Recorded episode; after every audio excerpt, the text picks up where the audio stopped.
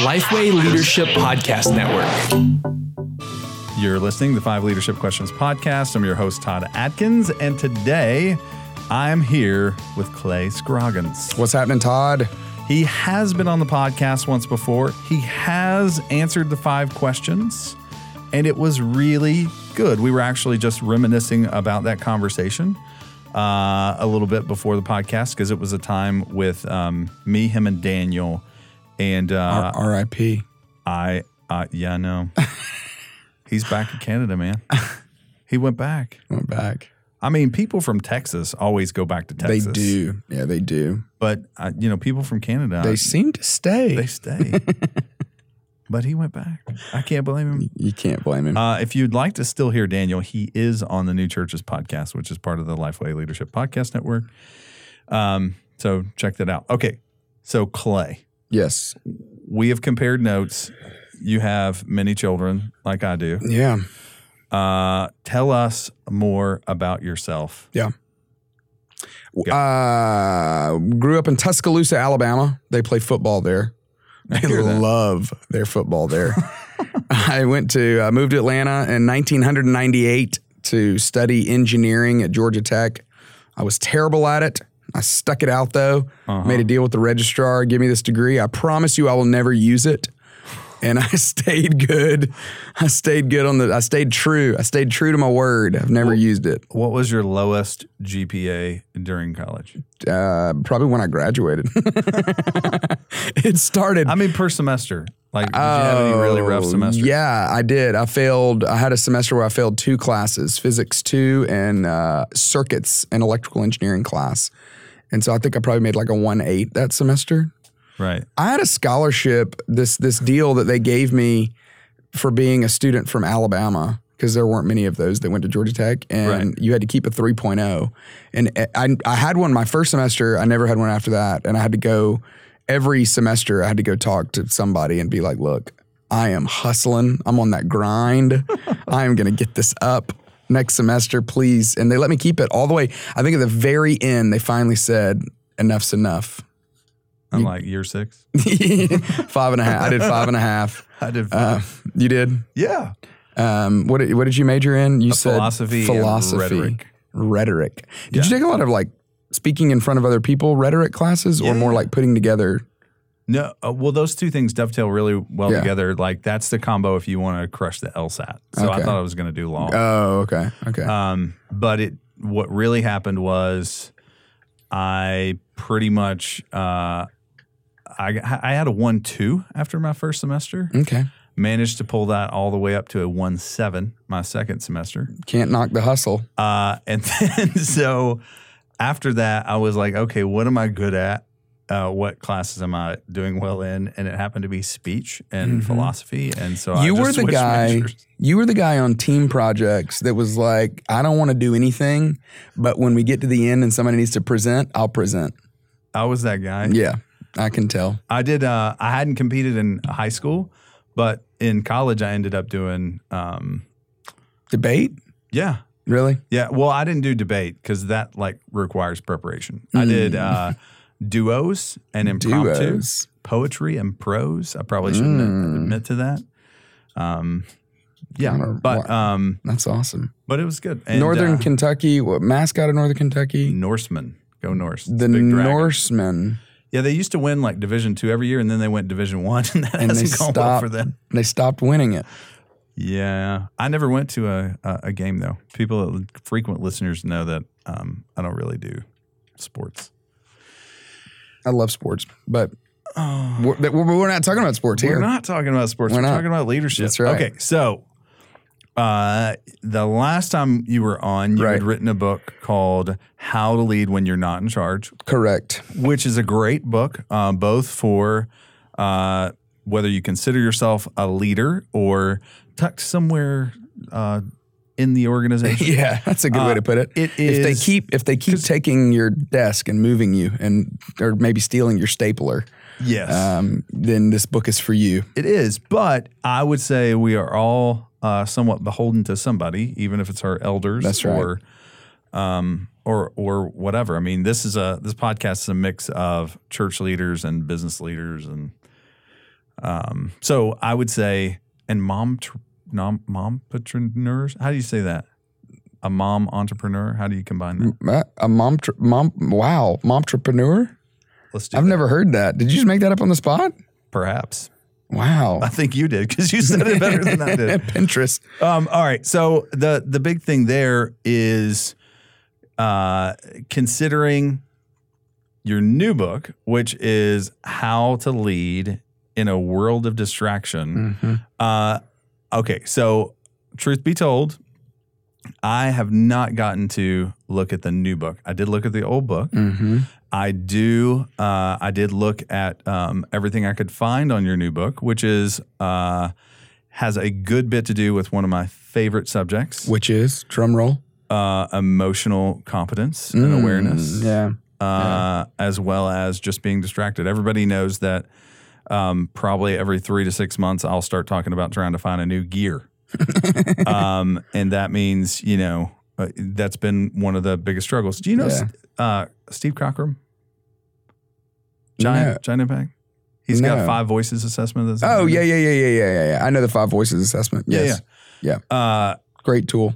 yeah. Uh, he he's busted my chops, um, big time about this issue about me not watching television Mm. uh, and a bunch of different things because he's like, hey, number one, you're just prideful because uh, the things that you do aren't the things that you're addicted to aren't sinful, but they're still sinful. Well, yeah. So we got into emotional intelligence. We got into busyness because I am addicted, addicted. to yeah. Oh my goodness. yes. Yeah. I, I think the common things we think of when we think of addiction are alcohol, pills, whatever, but any, anything can be a drug. Everything is a drug. I mean, everything is something that we use to, I would say, distract ourselves. And I think that's what I'm learning about distraction is that we actually like it more than we think we do. I mean, if you were to just generally say, hey, distraction, good thing, bad thing, most people would be like, oh, it's a bad thing. Right. but we actually uh, we use it. We use it because it keeps us from having to pay attention to those things we don't want to feel. And every single one of us has our finger on the knob. We- we're all reaching for something when we feel something we don't want to feel. And that's really what this book is about. It's not about um, you know, I, the the word distraction is such a prevalent term right now in our world because we are such a distracted society. But the book's really about what's on the other side of distraction. That's discovery or emotional awareness, uh, being more in tune with what's really going on inside of you, so that you can grow as a leader. Okay. Well, okay. Let's talk. Uh, let's let's do five different questions that we Okay. did the first time. Let's do it. because I want to ask you about this issue. Everybody listening to this knows that they are distracted and has a problem. Yeah. It's just, you know, pick your poison. So, what's at risk here Yeah. if we don't deal with this? Because you're talking about, hey, here's what's on the other side of this. We are sacrificing something Yep. on the altar of distraction. Yeah. What is that? Yeah. Can I uh, just tell a quick story that uh, might illustrate what's at risk? Um, Okay. I was sitting in my boss's office about it's probably about a year ago. And I had one of those weird moments, rare for me. I've never cried at work, but I was dealing with some stuff. Actually, I had some stuff happening inside of me that I wasn't dealing with. I was just distracting myself from it. We had a lot of things changing within our organization. Uh, we were really trying to figure out what metrics we should be looking at. We were looking at why some measurables weren't going as well as we thought. And I had this stuff inside of me that um, I didn't even realize was there because I was masking it or avoiding it. So I'm sitting in front of my boss and I felt that emotion start to come up inside of me. And I thought, uh, I said to it, you know, no, no, not now. Now's not a good time. Right. And then the emotion just came out. I started sobbing in front of my boss, which was uh, quite embarrassing. Um, I've never, I'm not opposed to crying at work, and no shame or no shade on anyone who has cried at work, Right. but that's just not something I had done before. And it was one of those awkward things. You, you're, you're in the, you know, the at least the parachurch world, but you, you understand ministry well enough to know when you're sitting in front of someone who's crying you're it's always so tricky. What are you supposed to do? You know, do you get up and give them a hug? Do you tell them a joke? Do you try to distract them? Um, and he had he was doing all of those things. Um, the worst moment was when my my boss, who is a pastor, said to me, who is a pastor, "Hey, can I pray for you?"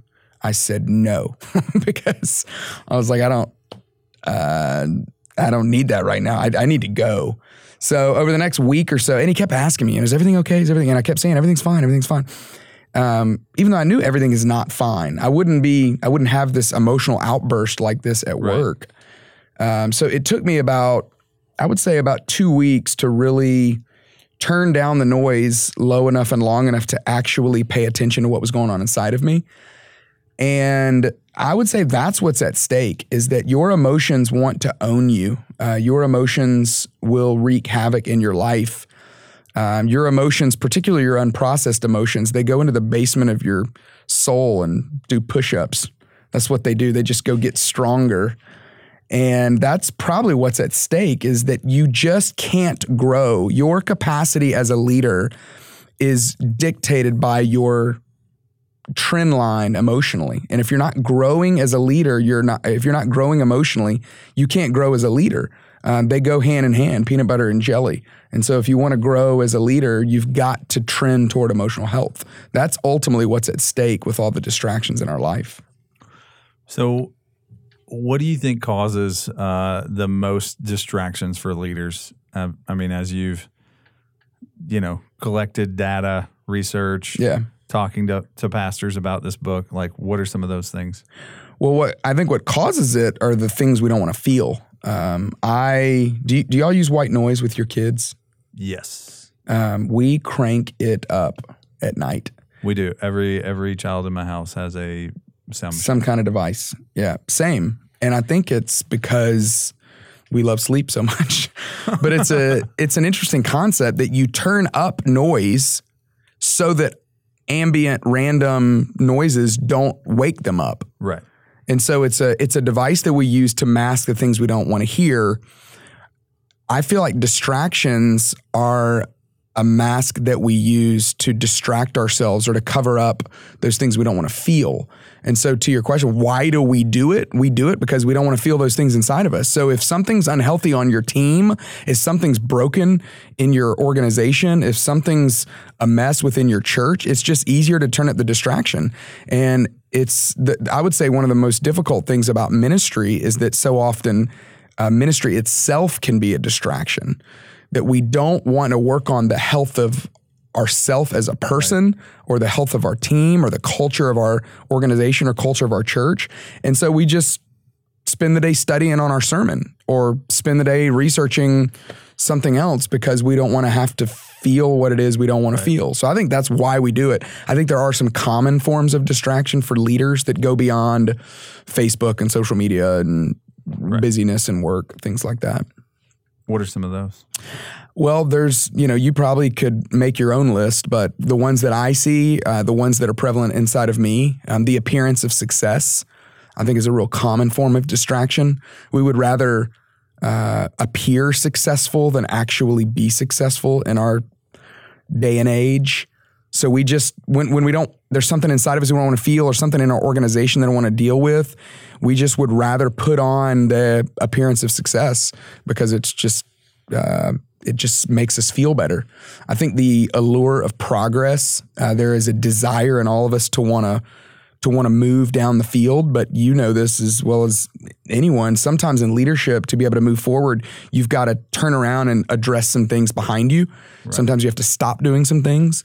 I think it's why I liked cutting grass so much um, as a, as a teenager and also as an adult because you can see your progress. I mean, in ministry, it just you know you get done with a Monday and you just aren't sure did I did I accomplish anything today? Did I move anything down the field?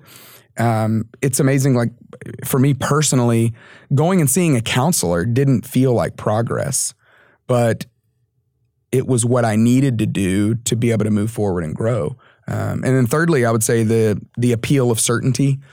Leaders have this thing in them that makes us feel like we've got to have all the answers. And I think that can be a distraction because there might be something inside your organization that the best thing you could do with it is to say, I don't know, let's figure it out together. But instead, we would just rather put on this perception that we know or we've got it figured out or we have the answer. And that's a dangerous place to be because when we when we know it, we stop learning. It's the curiosity of the unknown that really makes us grow and makes us learn. Hmm. All right. Let's uh I want to kick us over to talking a little bit more about emotional competence and awareness. So what you're talking about isn't exactly I mean, you know, most of our listeners are familiar with like emotional intelligence. Sure. What how is this like that and Yeah. how is it different because it sounds a little different. Well, I would say it's you know a lot of what led me, um, what what helped me get down the road on this topic was a lot of Daniel Goleman's work on emotional intelligence because he, all of the research that he's done, particularly in Primal Leadership, which is my favorite Yes. Goleman book, uh, he talks all about hey they've done the studies, they've done the work to try to figure out what is the key differentiator between great leaders, and it's not a hard skill, it's not the ability to create a pivot table in Microsoft Excel. You know, Right. it's not the ability to balance a financial sheet, but the skill is soft. It's a soft skill. It's the Right. relational skill. It's what emotional intelligence is: the ability to recognize your own emotions, the the ability to regulate your own emotions, the ability to anticipate others' emotions, and to be aware of those. I love that uh, Pete Scazzero, emotionally healthy leader, says we're great. probably at best sixty percent healthy, 60% emotionally aware. And so we there is a big gap between how much we know about ourselves and how much uh, we uh, uh, and what we think we know about ourselves. And the key to emotional intelligence to be able to become a more emotionally intelligent person, you have to be an emotionally aware person. But if you're constantly masking what it is you don't want to feel, then of course it's hard to be an emotionally aware person. Uh, when I was in, I mean, this is a simple, silly illustration, but wh- when I was a broke college student, uh, I drove this Volvo 240 DL old school tank, and it constantly was broken. And whenever it was making some kind of noise, I usually didn't have the money to go take it to get it fixed. And so what I would do was just turn up the radio because I couldn't hear the noise anymore, which is not a great tactic. Um, but too often we're doing the same thing in our lives that when there's an emotion that we need to be aware of so that we can address it. I mean, you can't you can't address anything that you're not willing to admit. And so if you're not even willing to turn around and look inside and be reflective and be self-introspective and at least um, courageously admit what's there, you can't deal with it. And too often we would just rather turn up the noise, turn up the volume of the distraction to keep us from having to face what's really going on inside of it. So I think this book's really about emotional awareness, but it's about emotional awareness so that we can become a more emotionally intelligent person because that's what makes a great leader. So what did you learn most from writing this book? I learned that there are habits, that there are things you can do. They're never going to feel urgent, uh, but they're some of the most important things that we can do to stay balanced. I like to think of it as um, the the illustration of a noise canceling headphone. Um, do you have any of those? The Yeah, yeah. the expensive ones, you know, the Not the expensive ones, but I mean, like the But I have- Bose, yeah. the Sennheiser, not the ones like the, the wear. like the Cowin or whatever you go on Amazon and you're like Amazon Choice. it's got a lot of stars. Uh, it's got a lot of stars. not as and expensive. it's not four hundred dollars. Yeah. Well, the ones that the the men and women on the on the tarmac, the ones that they wear, those are the cheap version, right? I mean, they're usually just like a thick material that keeps noise from interfering with what they really what, what's going on inside of their head. But uh, the the the bougie ones, the swanky ones, they've got a, the ability to listen to what's going on outside. Then they invert the frequency, play that frequency, which creates at least a, a bit of silence, uh, or at least a tolerable amount of silence. We can't actually tolerate complete silence. Uh, that same concept, I think, is what I learned from this: is that there are things we can do to negate the noise. There are things we can do to turn down the noise. Uh, which is what great. I think it's it is such a habit of great leaders that great leaders turn down the noise low enough and long enough to be ruthlessly curious of their emotions. So if you want to be a great leader, I think you've got to turn it down on a regular basis, habitually, um, in, in a in a rhythm, uh, low enough and long enough to be ruthlessly curious of your emotions. Your emotions are messengers; they're trying to tell you something, and if you just constantly turn up the noise and distract yourself from it, then you're never going to be able to grow. So, for instance, for me, when I had that emotional breakdown in front of my boss that I still regret to this day, uh, what I heard inside of me when I finally turned down the noise was this voice of inadequacy, this feeling of I don't have enough, or this feeling of I'm not measuring up, this desire uh, to be seen like I have it all together, the desire for my peers to be jealous of me because I, I was successful. All of that was in me and I hadn't addressed it. I was just distracting myself from it. I was just trying to perform my way through it. But there's a way to actually deal with it. In fact, I think inviting God into that process is so much of the answer is God, how do I deal directly with my inadequacy? How do you want me to handle that? Instead of just trying to get more accolades and trying to gain more achievement, uh, Right. what about dealing directly with it? So okay, so uh, I love what you said about uh, getting ruthless curiosity about this. Yeah, ruthless curiosity. Yeah. So okay, so I I get that. I think I know what that means, but like, how does how does all this come together? Where I'm habitually being ruthlessly curious with myself and Yeah. my emotions, yeah. and inviting God into that process. And I mean, what does that look like? Is it um, are there other people involved? Is there scripture involved? Like, what does that look like at least Yeah. from your perspective? I was talking to Dave Ramsey about this topic because I, I had the chance to ask him a few questions about this this concept. Mhm. And that guy's been on the radio for 30 years talking to people about their habits. Right. And of course, this is not necessarily a book about financial habits, but financial habits certainly are a form of this. I mean, we there's whatever it is we reach for, that's the thing that we're using to distract ourselves. And so I said, David, do you see this in your callers? And he said, Oh my gosh, I see it all the time. He said, I was talking to a lady the other day.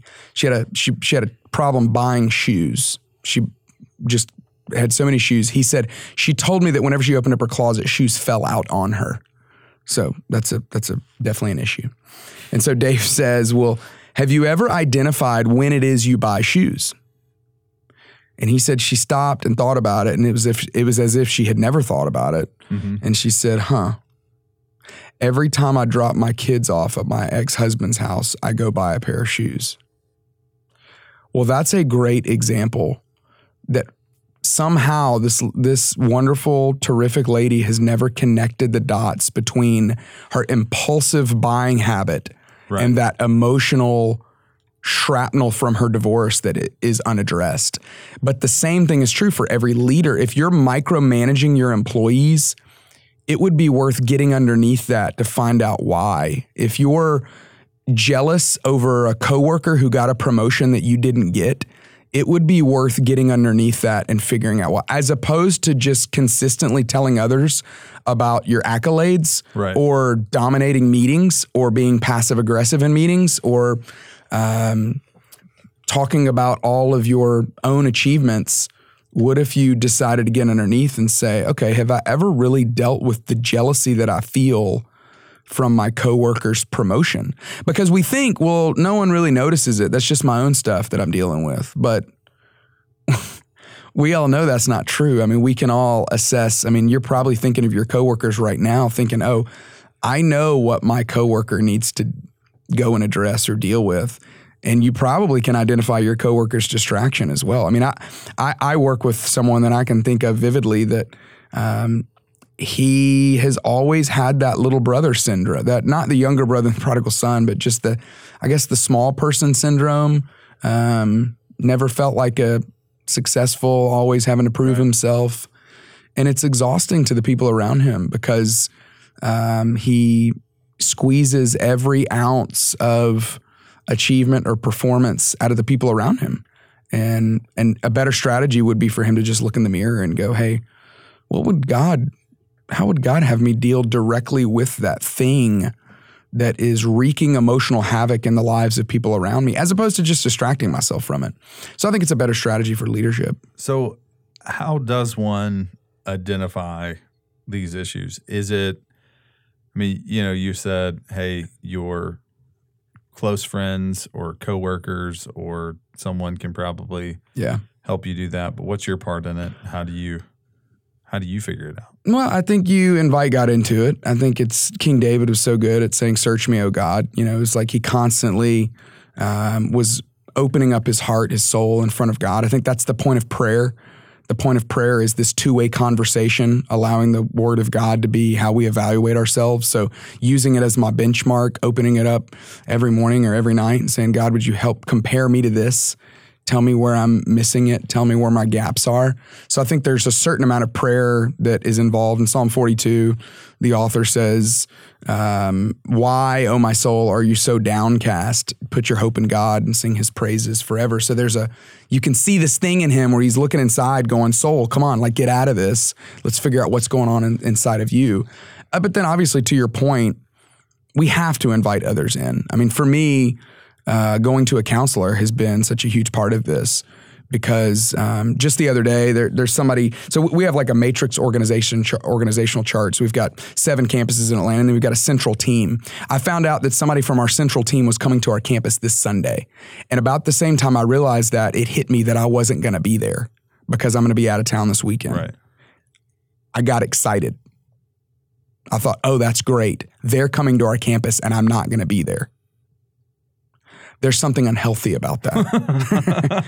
and so I was able to identify now that I'm learning some of my own false narratives that I believe, trying to find that belief or that beha- that that emotion and trying to tie it back to some belief. And so um, I sat last Thursday in a counselor's office and had this discussion with him. He goes, Hey, so give me an example. Anything lately you've been feeling that's been bothering you? And I said, Yeah, I found out this person was going to be at our campus. I found out I wasn't going to be there. I got excited. He kind of chuckled, kind of like you did. And he said, That's a great one. Let's, let's dig in. Why do you feel that way? And I'm like, Well, uh, they can't be critical of me when I'm not there. He said, All right, that's great. Why, why does it bother you when they're critical? Well, because I feel like it says something about me.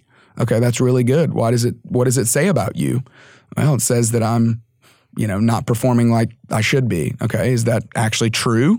Well. That, then you start really getting to the bottom of what's going on. But the point is, until you turn the noise down, you don't know that that's there.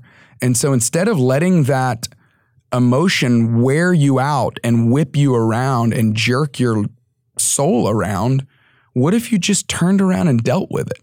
Um, that's what I'm trying to do more of, is trying to be courageous with those emotions uh, trying to you, you don't want to kick them out of the car, but you don't want to let them drive. Uh, and as a leader, becoming more emotionally healthy is uh, it will make or break your ability to be promoted, to have Right. more influence, because you just can't grow as a leader if you're not trending toward emotional health. So it, it almost sounds like this is like a um, it's it's situational leadership on yourself. It is Like a you got to D1 yourself, It is self leadership. it is 100% self leadership. but you have to recognize the moment and not let it and not let it pass. Because if you let it pass, then that's exactly what you want to do. Even when you're aware of it, you want to let it. Yeah, you don't so want to deal with it. deal with it. That's exactly right. Because it hurts, because it probably comes from some point of pain. Uh, negative emotions don't usually come from something positive. It usually comes from something negative. That's why it's a negative emotions. And that's why we don't want to deal with it. Um, I'm an Enneagram 7, so I love anything that's positive and happy and makes me feel good. I hate anything that's uncomfortable and painful. And so I avoid it at all costs. But I think the reason why I feel so passionate about this is because I've never connected it until recently to a leadership concept that mm-hmm. I've always wanted to be a leader and I want to grow in my influence. I want to be a person that is having a difference in this world that is making a dent on people that don't know Jesus. And if this is holding me back from leading my team, it's worth addressing. And I think that's what's so motivating to me is uh, this is maybe the greatest thing you could do as a leader is to grow in your emotional awareness, which would help you become a more a more emotionally healthy person. and it would help you become a better leader. But as long as those distractions are present in your life, you're you're more likely to just turn that noise up because now we don't really want to deal with it.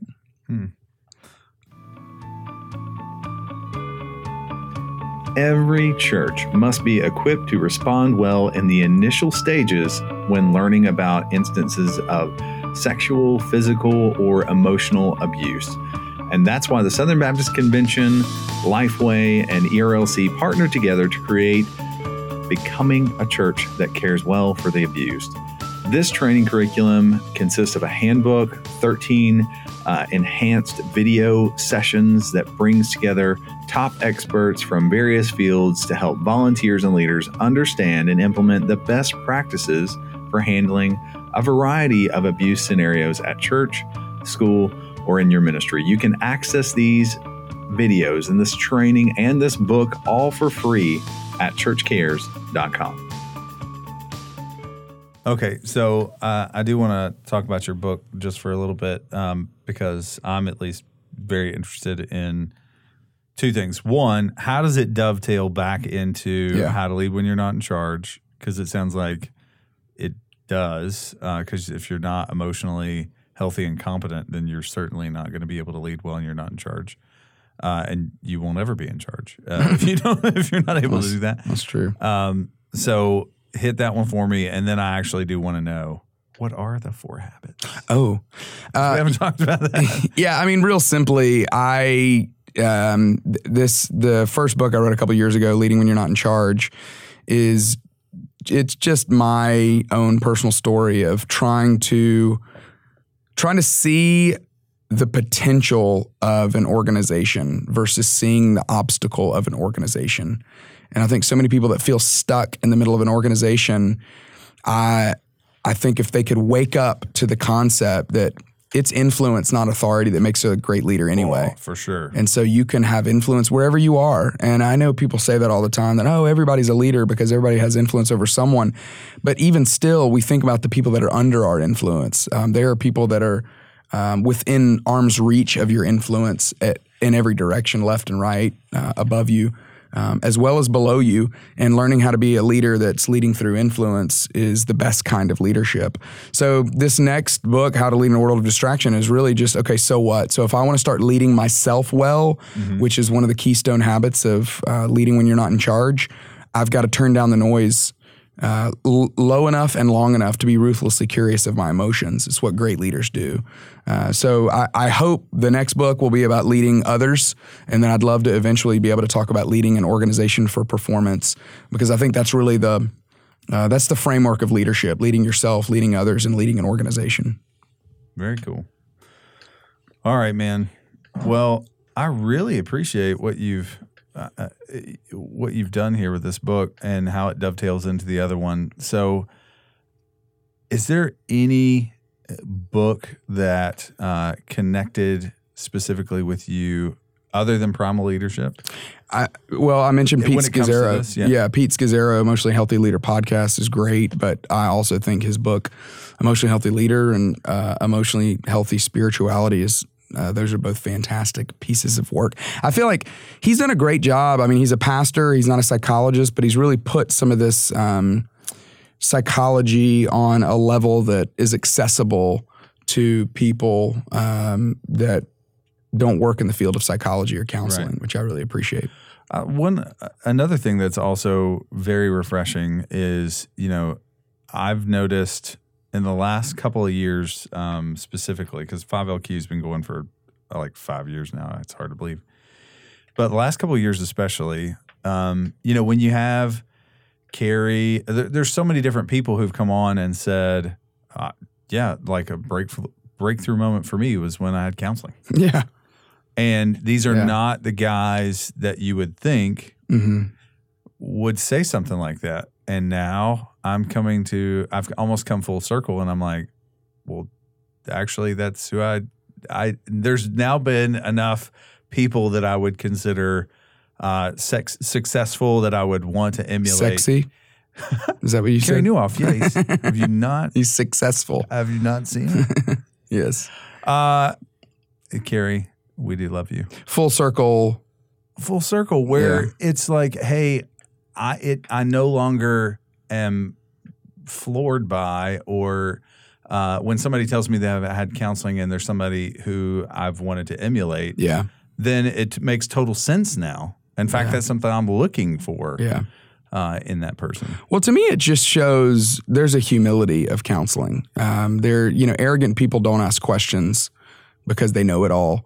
And uh, going and sitting with a counselor, it's a humbling experience because, you know, you usually start with some kind of question. You know, they'll say, hey, what's not working? Or why are you here? Right. and it's usually somewhere in your life that you feel stuck. And I, I just think the the concept of counseling it's um, it's such a worthwhile endeavor. It, I just see it. I put it in the same category as going to the gym.